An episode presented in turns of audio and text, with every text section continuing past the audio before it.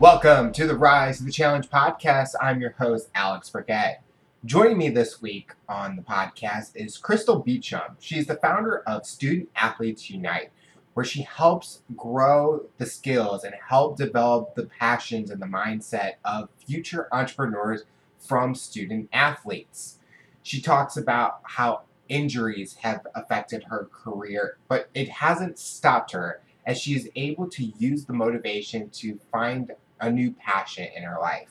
She talks about her journey and how she wants to help future entrepreneurs develop their dreams like she has done. If you're new to the podcast, make sure you follow and subscribe on all your favorite major podcast platforms. Make sure to also leave a comment to tell me how you have been using the, these tips to rise to the challenge. Remember, in a few weeks, we're going to be starting the launch of our new YouTube series where you can see the in depth interviews like we do on audio, but in video form. So, this week we have our quickfire challenge. The quote is Life is a challenge, meet it. Life is a dream, realize it. Life is a game, play it. Life is love, enjoy it. With this quote, think about what is stopping you from going and defeating that challenge or accomplishing that dream, playing that game, finding love? What is stopping you? Don't let it stop you. Go out there and get what you want. Challenge yourself to accomplish those goals because we all can do anything we put our minds to.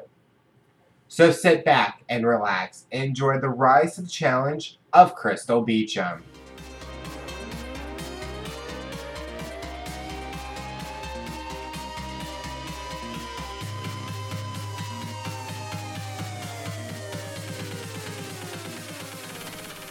Welcome back to the show. Joining me today is a great guest that we have. She's the founder of the Student Athlete Unite organization. It's Crystal Beecham. How are you doing today, Crystal?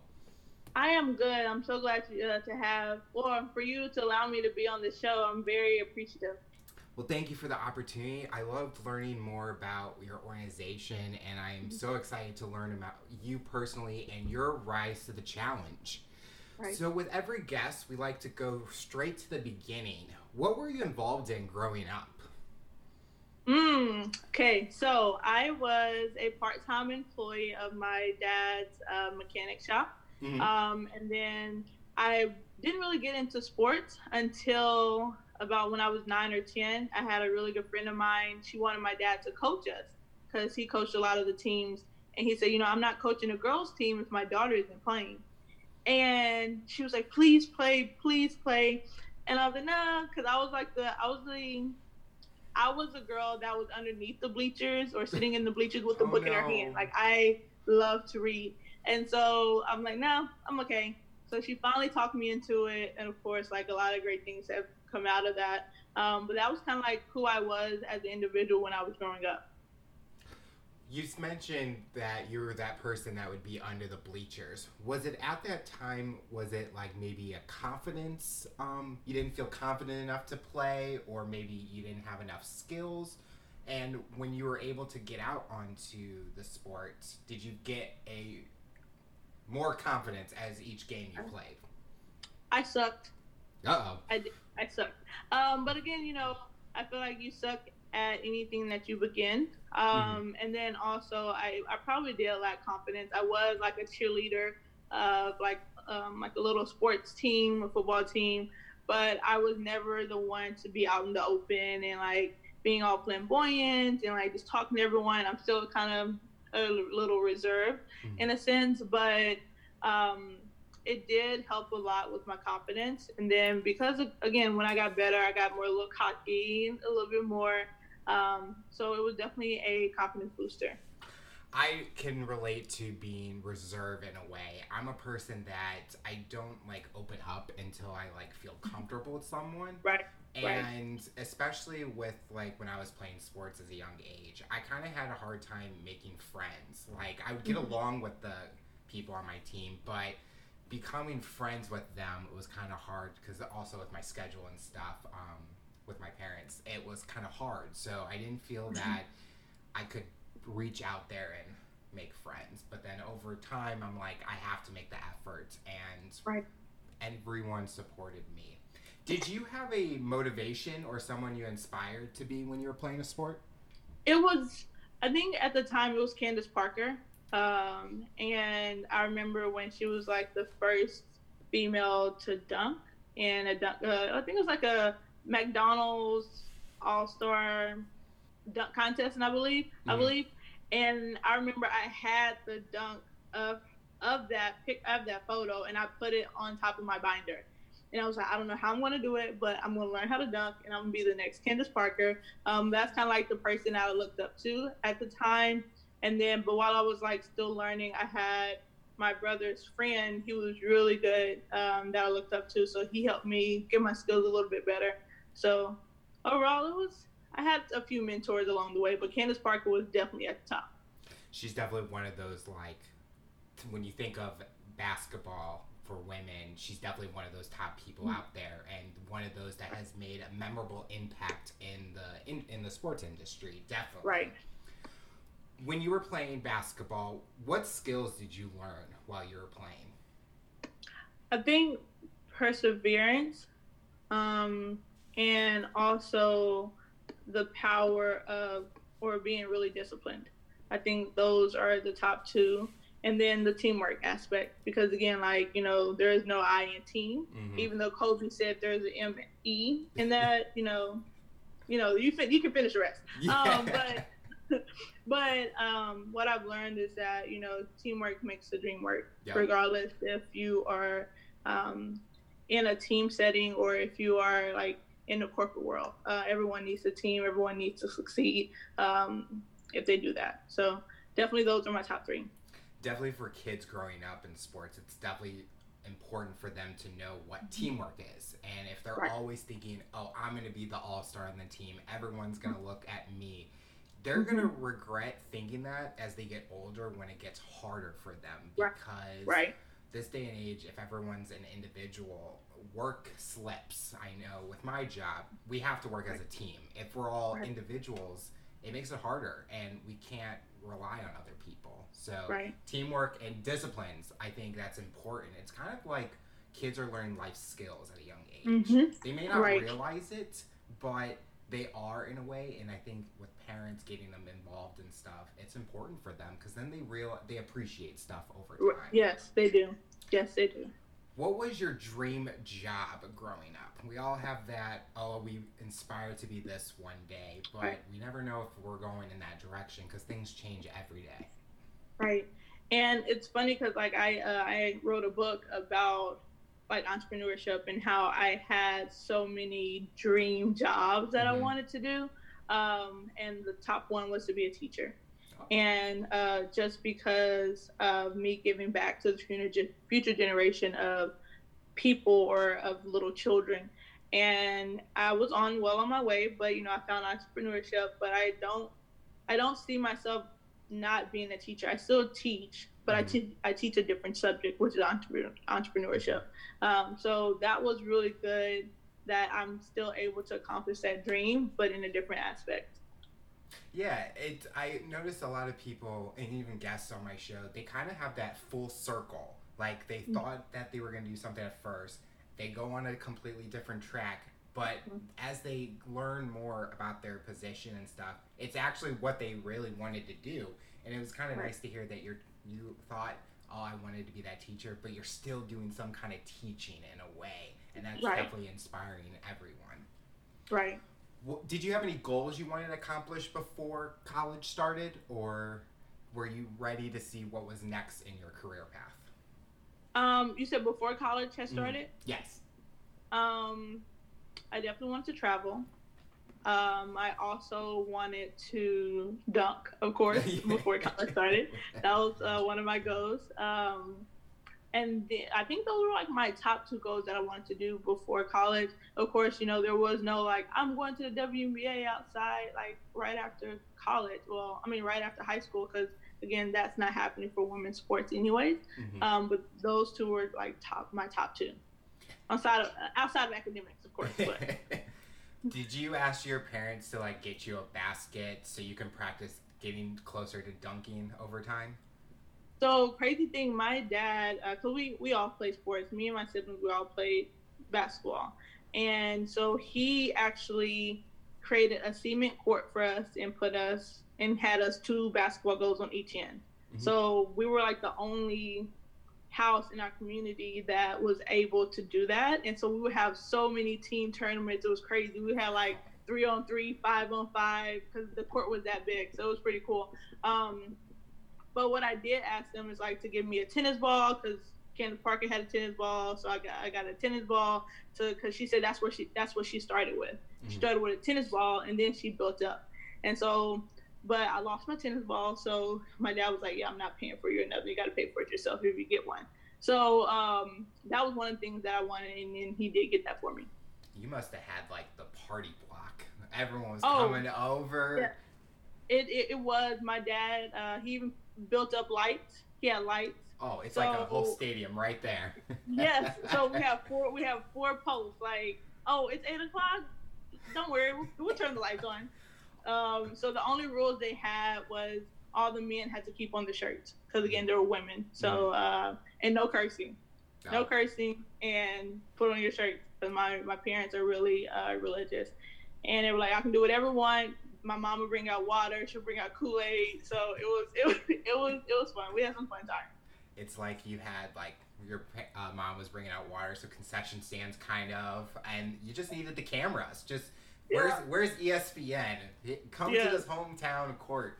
They have like yeah. I know with NHL they have like the local rinks that they go to. It's like there you go. Just come to your backyard. Yes. So talk about your college experience. Where did you go? What did you want to major in? So um, my college experience, I started at a junior college. Um, my senior year of high school, I blew out my knee, so I tore my ACL, MCL, inner outer meniscus, and my cartilage and that was kind of like the one offers were like off the table. Um, and then at the time for junior college, you only get your Associate of Arts. Um, so I did that. I did take some classes in high school uh, that were college credits, so I was already uh, already ahead. Mm-hmm. And so still continued to do that. I knew I wanted to be a teacher. I remember uh, I took a, t- a couple classes, and that was when I started thinking about, oh, maybe I should be a college professor. I think that would be dope because they have you have to do, you don't have to deal with the parents really you have to deal yeah. with grown kids so it's like ooh maybe i should do that um, so still thinking about okay where what do i need to do in order to be a college professor and from there i went to henderson state university um, they had a really good teachers program in arkansas like the best one of the best in the state and still wanted to be a teacher there um, and from my grad for my grad, I went to the University of Arkansas. So during that time at Henderson State University, that's kind of like when I got my first taste of entrepreneurship. And I was like, oh, teaching may not be for me. They don't make a lot of money. Like mm-hmm. I, I always, always do. They didn't make a lot of money, but I really started to hit the fan when I'm like, oh, they really don't. Like even after 20, 30 years, it, it's still not a lot. Yeah. When you were going through that process of going from teaching and then you found a different direction were you a person where you, you were okay with exploring other options? Because it's just going to help you grow in skills and find what you're passionate about. Yeah i was i was open to it but my background my uh, my dad's an entrepreneur as well. So it's like i saw the good the bad the ugly. Mm-hmm. like there were there were good months and there were bad months um, especially as a mechanic. And then my mom, she worked for the state of Texas. And so she got the same amount of money every two weeks. And so it's like, dang, I don't want to work. I don't want to work for myself because I don't know if I'll get a paycheck. Mm-hmm. But then um, I think entrepreneurship is all about possibilities and bet- betting on yourself. Yep. And um, and so that's kind of like even within like your sport, you bet on yourself. Like you sell yourself to those colleges and universities because you want that next scholarship. Yep. You want that you want that degree from whatever school that you're trying to go to. So you're betting on yourself because you know if no like if nobody else believes in me, I'm going to believe in me to get this stuff uh, get this done. And um, so I was open to exploring other options because um, again, Division two schools they don't have as many resources and things to help student athletes, um, as well as not not as much money. So I wanted more money to like help me through school. Mm-hmm. And at the time, you know, with college sports, sometimes you're unable to get internships or jobs. So it's like, okay, we have to find another alternative. And that was one of the reasons why I decided to like jump into entrepreneurship. You talked about resources at college. I went to a private school in St. Charles, Missouri called Lindenwood University, and my major was sports management. And I always thought I'm gonna do something in sports. Like hmm. I'm gonna be part of the office. I'll work for a team. I'll work for a company. Something right. in the sports realm. Right. As I was going through the schooling and stuff, I always found other opportunities, and I found a mm-hmm. passion for event planning, event management, mm-hmm. marketing, and mm-hmm. stuff like that through my fraternity. And I was putting on charity events and all that, and I'm like, this is something I enjoy. I get to be creative in a way. I'm not mm-hmm. like stuck in an office all day. Mm-hmm. But the resources that my school had, they it was kind of like it was a lot of talk, but when it came down to it, it didn't work out. So right. they had all right. these like, oh, we worked with the St. Louis Rams. Well, the Rams aren't in St. Louis anymore; they're in L.A. Um, we yes. had something with minor league baseball. Well, they lost their um, sponsorship with that. So it was kind wow. of like, where do we go? And I didn't mm-hmm. feel that I wanted to continue and go in that because you'd have to. A lot of people start in ticket sales, and I'm not a ticket sales person. I'll I'll be no. in the stadium, like talking right. to people and stuff, but I, I want to do more. So I went into a different direction. I'm like taking that long route in a way, but I am so happy for where I'm at because um, I can do what I love to do. And it sounds like you are so passionate about what you're doing that even any direction you went to, you are happy with where you're at. Mm-hmm. Talk about being a student athlete. You mentioned that you had a knee injury um, right. before you went into college. Did that mm-hmm. stop you, or you're like, I'm gonna do the rehab and get better so I can eventually get back to the sport that I loved? Right. And then, again, it kind of goes back to Candace Parker. She had an ACL tear, and I'm like, oh, if she can do it, I can do it too. Mm-hmm. Like, I can still go D1. Um, and so, but the hardest thing, of course, is rehab.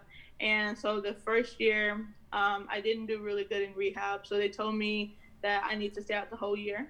And I said, okay, that's fine. Like, at least whenever I do decide to play, I'm not going to be running with a limp. Mm-hmm. So, um, so I spent the entire year rehabbing and also getting better. And the good thing that I liked about the junior college that I went to, as well as the coach, is that he made sure I did all the running. He was like, "I understand you hurt, you rehabbing, but you're gonna get the run in." Um, yeah. And so um, I did like the fact that when they did up and down, I would do up and down, and so he saw my progression of continually to get better. And then at the time, I did really good my second my second year. So I redshirted my first year, second year I played. And crazy thing is, is that I still had another year that I could have played at my junior college, or that I wanted to play at my junior college. But because again, the fact that I took classes in high school that transferred to college, and I did really well, and they had me in 12 to 15 hours. So by the time my second year come comes around, they're like, Crystal, you cannot stay. We cannot give you any more classes. And I was like, okay, well, I have to leave. So oh. um, that's one of the reasons why I went to Henderson State too. Um, there was another school that was a Division One, but they weren't they weren't really good. And I look back at their record periodically, like, hmm, would have been better. They still have a losing record, so I'm not complaining. So, um, so the good thing is, is that I was able to rehab, but it never changed the thought in my mind until I really got to my junior college. And at the time, I didn't, I knew I wasn't going to the WNBA, but I knew I wanted to try to play overseas. And so when I got to Division two, I'm like, okay, this is the end of the road. I'm not playing overseas because no one wants to look at me. Um, I did have a few offers to go to combines that would get me to overseas, but another knee injury happened. Oh, so no. I um, I tore my meniscus and cartilage again, and so I had another knee surgery maybe a, maybe a few weeks after the last game. So with those injuries, how did you keep like a positive mindset to overcome mm-hmm. them to still try to go for what you wanted? Right. So um, I think the first one was well, Crystal. Again, you've seen other people that have had knee surgeries, but they've still gone D1. They still blade um, at the capacity that they were before. So you have that option as long as you do the work. Because um, again, like rehabbing, yes, it's physical, but it's more so mental. Mm-hmm. Um, and it's like, okay, Crystal, you remember you hurt yourself doing this move. Can you still do this move? And so it was like a lot of like mental strengthening that I had to do. Um, and then even within my second one, it was at the time my doctor was like, you know, you can still continue playing, but I'm just letting you know you may need a knee replacement by the end by the age of 30 if you continue playing like going overseas. I'm like, you know what, doc, don't even worry about it. Not even gonna touch the ball. Um, I touch the ball every now and then, but mm-hmm. I'm really careful because I know like the next day I'm going to be really really sore. Um, but I've always kept a positive mindset. I'm like, well, at least my leg is still there. I'm still healthy. Um, I don't have any nerve damage from like the surgeries. Um, and my rehab has been really good. The good thing about it is that once you hurt yourself, you already know how the, re- the rehab process is going to go. You already know like you have to mentally prepare yourself to go through some pain and to go through some things that you're uncomfortable with. Mm-hmm. There definitely I've seen or I've heard that like when people hear the news like oh you have to get this surgery at the certain mm-hmm. age, it kind of puts it into their heads like do i risk it or do i not because Fine. some people if they're trying to go like you said wanting to play overseas they're going to do anything they can to get that opportunity if it was worth risking it and i think a lot of people kind of have to think and take a step back like don't make a decision right away because it will affect your future and you're still you're still being able to play um, here and there um, so you still get the um, that feeling of playing, um, right. but not at the competitive level that you probably would. Right. Right. That's definitely true. So it's like, you know, if anyone wants to challenge me, like, oh, I can beat you one on one. Okay, there's a ball and there's some basketball shoes in my car. Let me go grab those real quick and then I'll meet you on the court. Um, but it's you always have those type of people like, oh, you're injured, like you've had knee surgery. And I was like, no, don't let them fool you. I can still dribble ball and I can still shoot. Don't yep. worry about it. Um, it's crazy because I ended up being beating my boyfriend like last week, and he thought I couldn't. So yeah, you're, yeah. You're overcoming those obstacles and proving yes. people wrong, and I love. I that's my favorite feeling in this world is I love proving people that I can't do anything. Mm-hmm. Um, right. I've always had that. Oh, I'm not athletic. I don't look like it. It's always right. what I look like. Oh yeah, people tell me they're like, Crystal, you don't look athletic at all, or you don't look like you can play. And then when we see you, we're like, oh my gosh. And I'm like, yeah. Is there anything else I can do for you? Like, okay, cool. Like, I'll, talk to you later. But... Yep. I call that my uh, my inner gladiator in me, where mm. I will showcase, and then they see and they're like, like their jaws drop, and I'm like, mm-hmm. you can't. It's, it goes back to you can't judge a book by its cover. Yes. You have to get you have to see the person in action, basically. Right. So after college, what was that first job that you took on? Um, well, opportunity. I did a grad. Well, I did a graduate assistant job in my grad program. Um, I decided not to get a job afterwards. I decided to start another business, um, which is crazy because I don't recommend people to do that unless like you have some income coming in. Mm-hmm. Uh, but I went like full blown entrepreneurship as soon as I graduated. Um, but in hindsight, it was the best thing that happened to me because again, like you're still able to stay creative, but then you still you are able to make opportunities where you are, and uh, that allowed me to do some a lot of uh, just a lot of amazing things on top of like grad assistant jobs, um, internships, and then like volunteer opportunities. So I definitely don't don't regret it. There's like I, I feel like I don't have a lot of regrets because at one point you wanted it, so you can't regret it now. Yeah. But um but yeah, I, I didn't have a first job. So but I feel like I've had opportunities or I've had um, positions that has allowed me to stay creative but also still offer like part time where I'm still able to work on my business. Would you say you're a risk taker in a way? I am.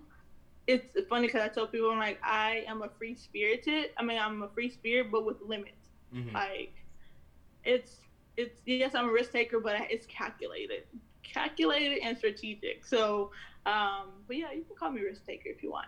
So when you say strategic, like you're always thinking of like different options that come out of it, thinking mm-hmm. what could happen, what do you want it to happen, and then yeah. that's when you hit the hit the pedal and go for it.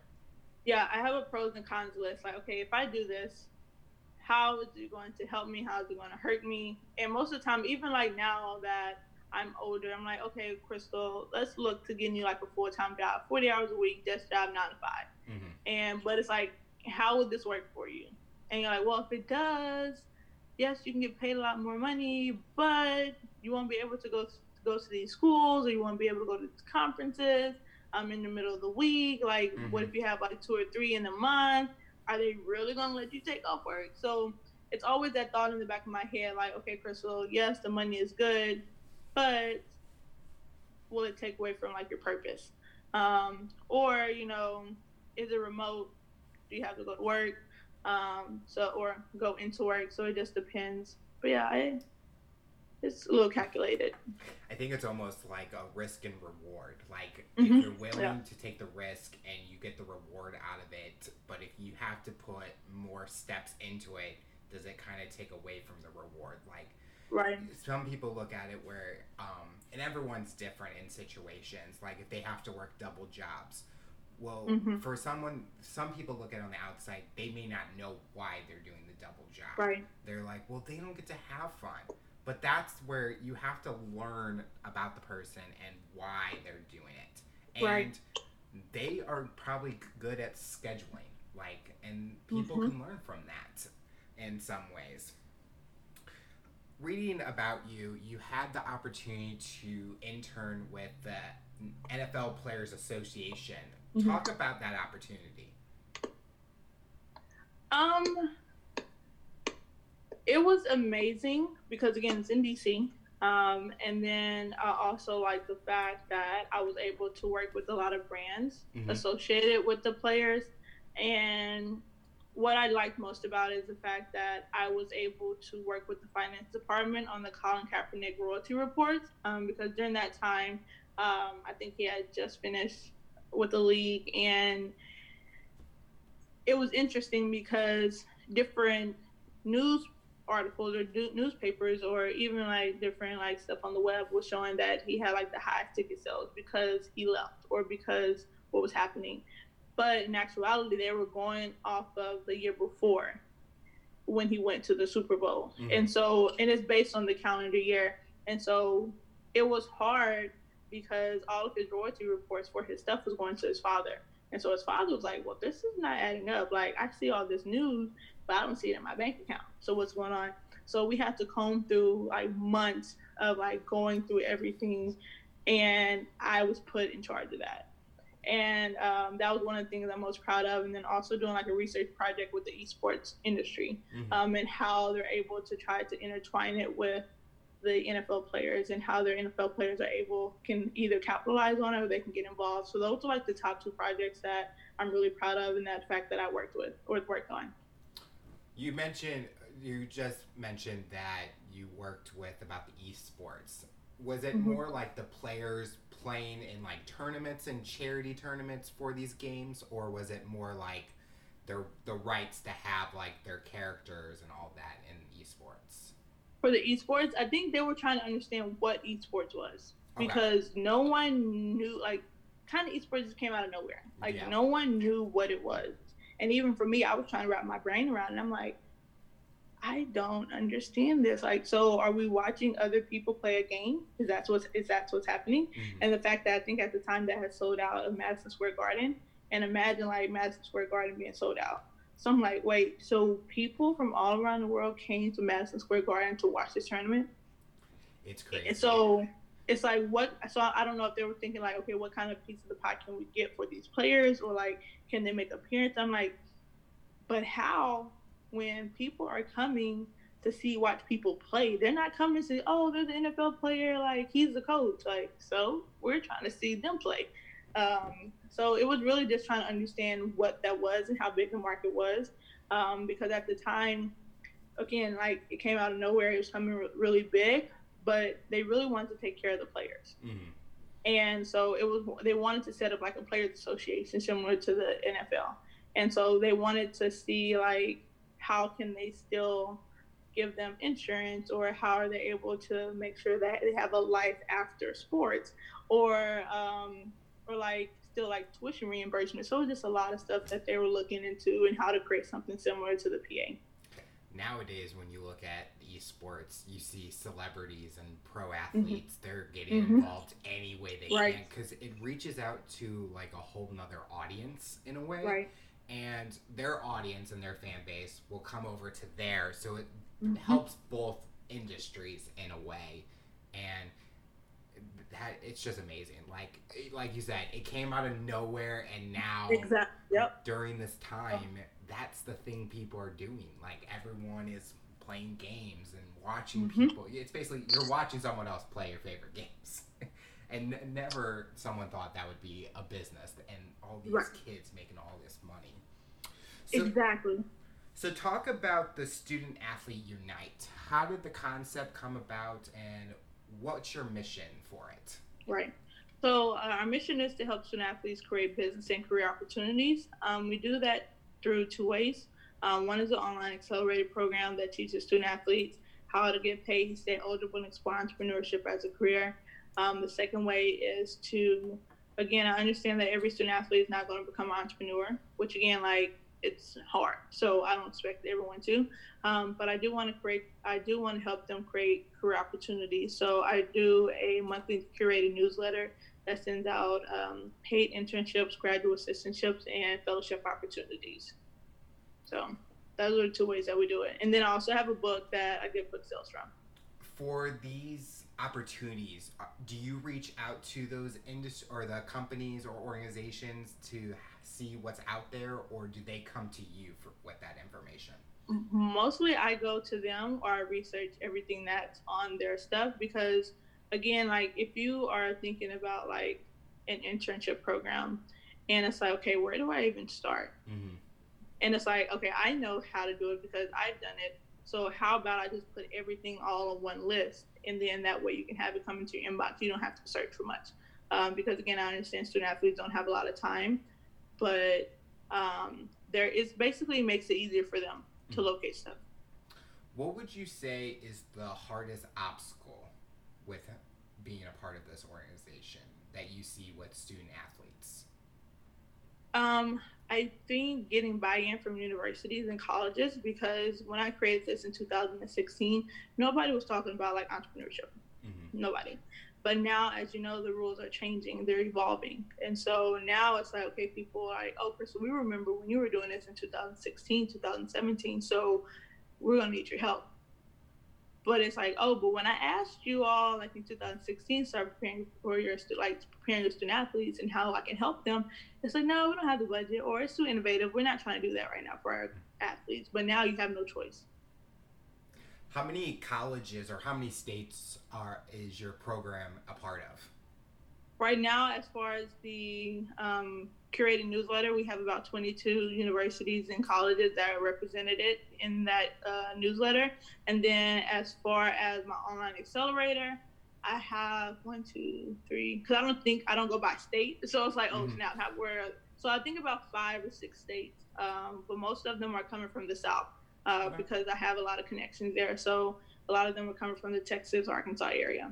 For your growth in going to other states or other universities, how many colleges do you see getting a part of the program every year? Do you have a steady trend or is mm-hmm. it just here and there?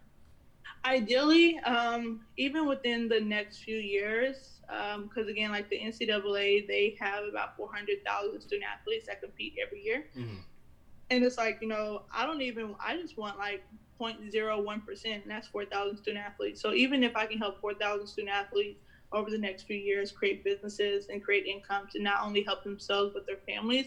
That's all that matters to me. Mm-hmm. do you have a success story that you have been proud of to be a part of? Yeah.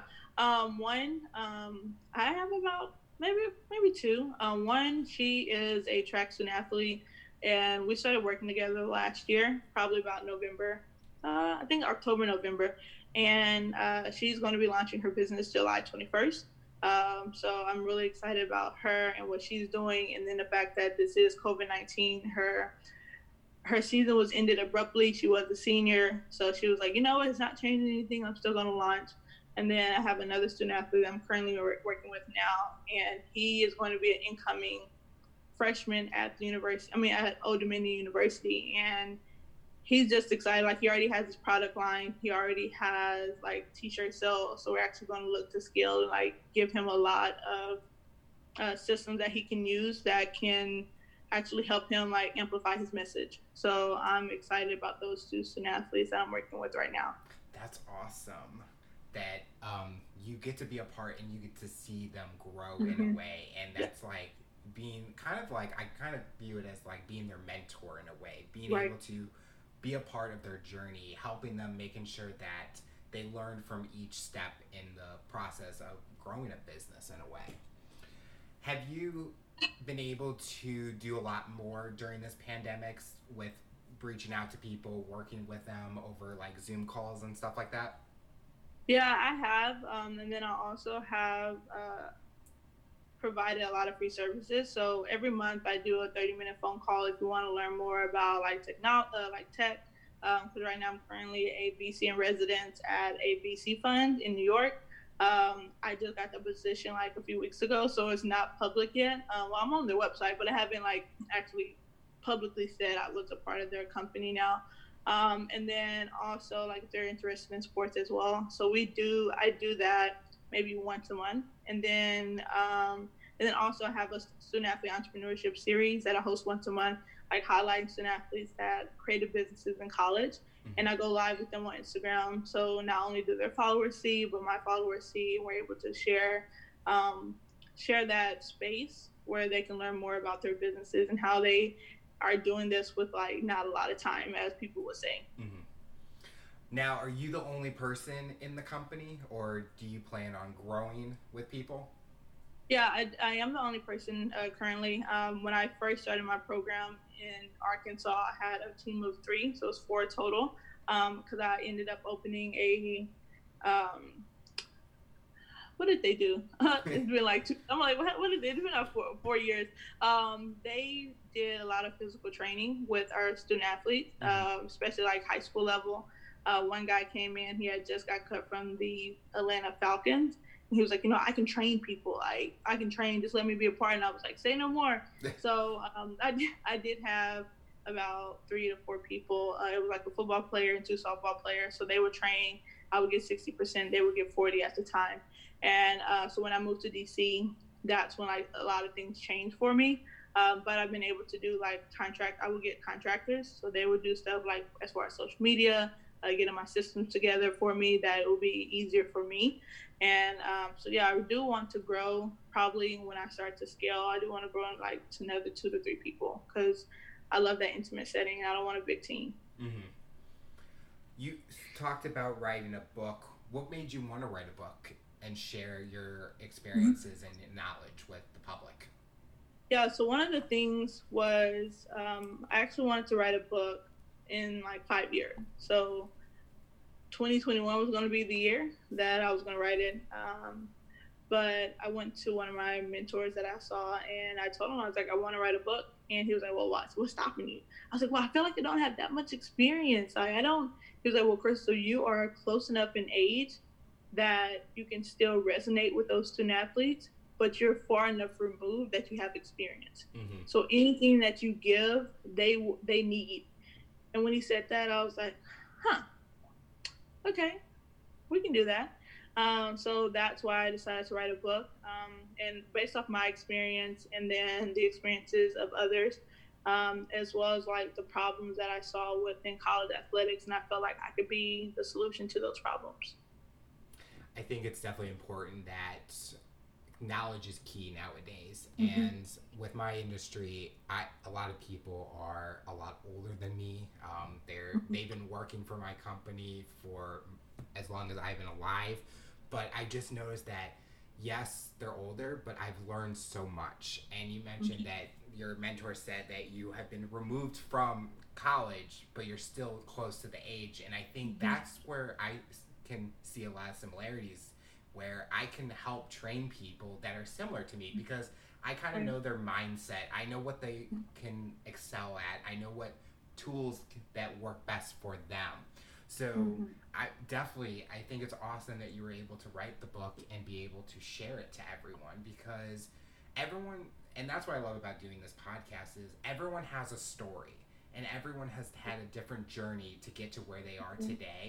And right. some people can relate to that and some people can learn something from that right. i always take notes when i'm doing these interviews because i learned something about myself and what i can implement in my life where do you see the future or what are your future goals professionally and personally that you'd like to see in the next few years i think professionally um, i eventually want to work for a vc fund that is um, that aligns with what i want to do um, at first i wanted to create one myself mm-hmm. but i'm like no it would be better if you just partner with someone um, and ideally it would most likely be um, either serena's VC fund, um, LeBron's VC fund, or like um, 31 Ventures, which is Kevin Durant's, or even Steph Curry. Um, I wouldn't mind because again, like they are people that are in the sports industry and they understand the um, the values and the morals not only that I have, but also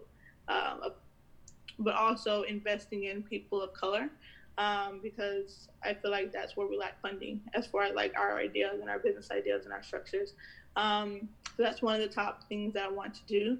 And then also, I definitely want to scale my business um, where it reaches a million dollars in sales.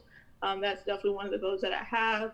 Um, and then I also want to create something for the student athletes to help showcase their new businesses with the new um, uh, rules and regulations as far as the NCAA. So those are like my top three. And then as far as personal, maybe get married, maybe have a kid or two, like lose some weight. Um, and then, but also personally, I want to move back to Texas. That's one of like my personal goals to move back to Texas and move closer to family. Um, so hopefully we'll do that in the next year or two. Do you have like a goal list, like where you write out like short-term goals, long-term goals? Mm-hmm. These are like long-term, but you have the goals that can take you step by step to eventually get to those um, I have a to thrive list, but it's more so kind of like a to do list. But mm-hmm. I don't call it a to do list because I I hate that word. Mm-hmm. Um, so to thrive list. is kind of like you know whatever I do right now is what I need to do to thrive in not only my business but in my personal life. Um, I used to have a five year goal. I've accomplished pretty much everything except one. Mm-hmm. Um, and that was when I wrote when I was about 25, so I was in grad school. So I'm turning 30 this year, so I write another five year goal.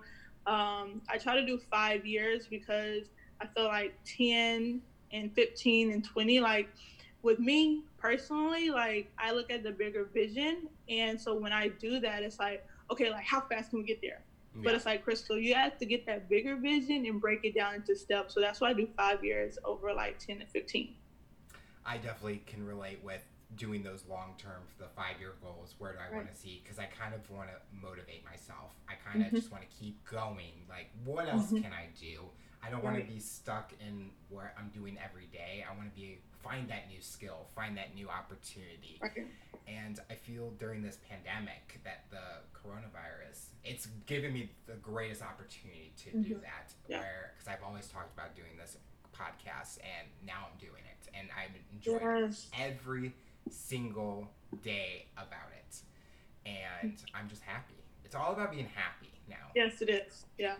So the, it is. The final question we like to ask our guest is what tips or advice would you give someone listening to rise to their challenge, overcome obstacles, and reach their mm-hmm. goals? I think again, one is like making opportunities where you are. Because again, like I come from a small town, or I come from a small town. I went to school in a small town. I went, but I made opportunities where I were, where I was, and so that's the number one thing. And then also is so what my dad used to tell us when we used to lose the basketball game. He was like, "You got to learn how to lose before you learn how to win." And I'm like, don't nobody care. Like, what kind of pep talk is that? but what he was saying is that you know, losses are just like lessons, mm-hmm. and so you cannot, you cannot grow and you cannot expand your horizons if you don't have those lessons. And so um, that's kind of like what I took from it. So like even rising to the challenge, like is like you need to create lessons and you need to get more losses because more losses equals more wins. You have to fail faster to get more wins faster. Um, so that would be like my top two tidbits. Definitely with like a lot of people when they're winning a lot, they think that they're on top of this world. They mm-hmm. think, "Oh, I don't need to learn anything else." When you hit that loss, and I always use the comparison with like uh, MMA fighters. When mm-hmm. they lose, they look back at tapes they look back at mm-hmm. their, what their trainers and coaches saw and they get right back into the gym and they're practicing each of those reasons why they might have lost and then when you see them in the next fight they are at it and they won't make mm-hmm. that make mistake again right.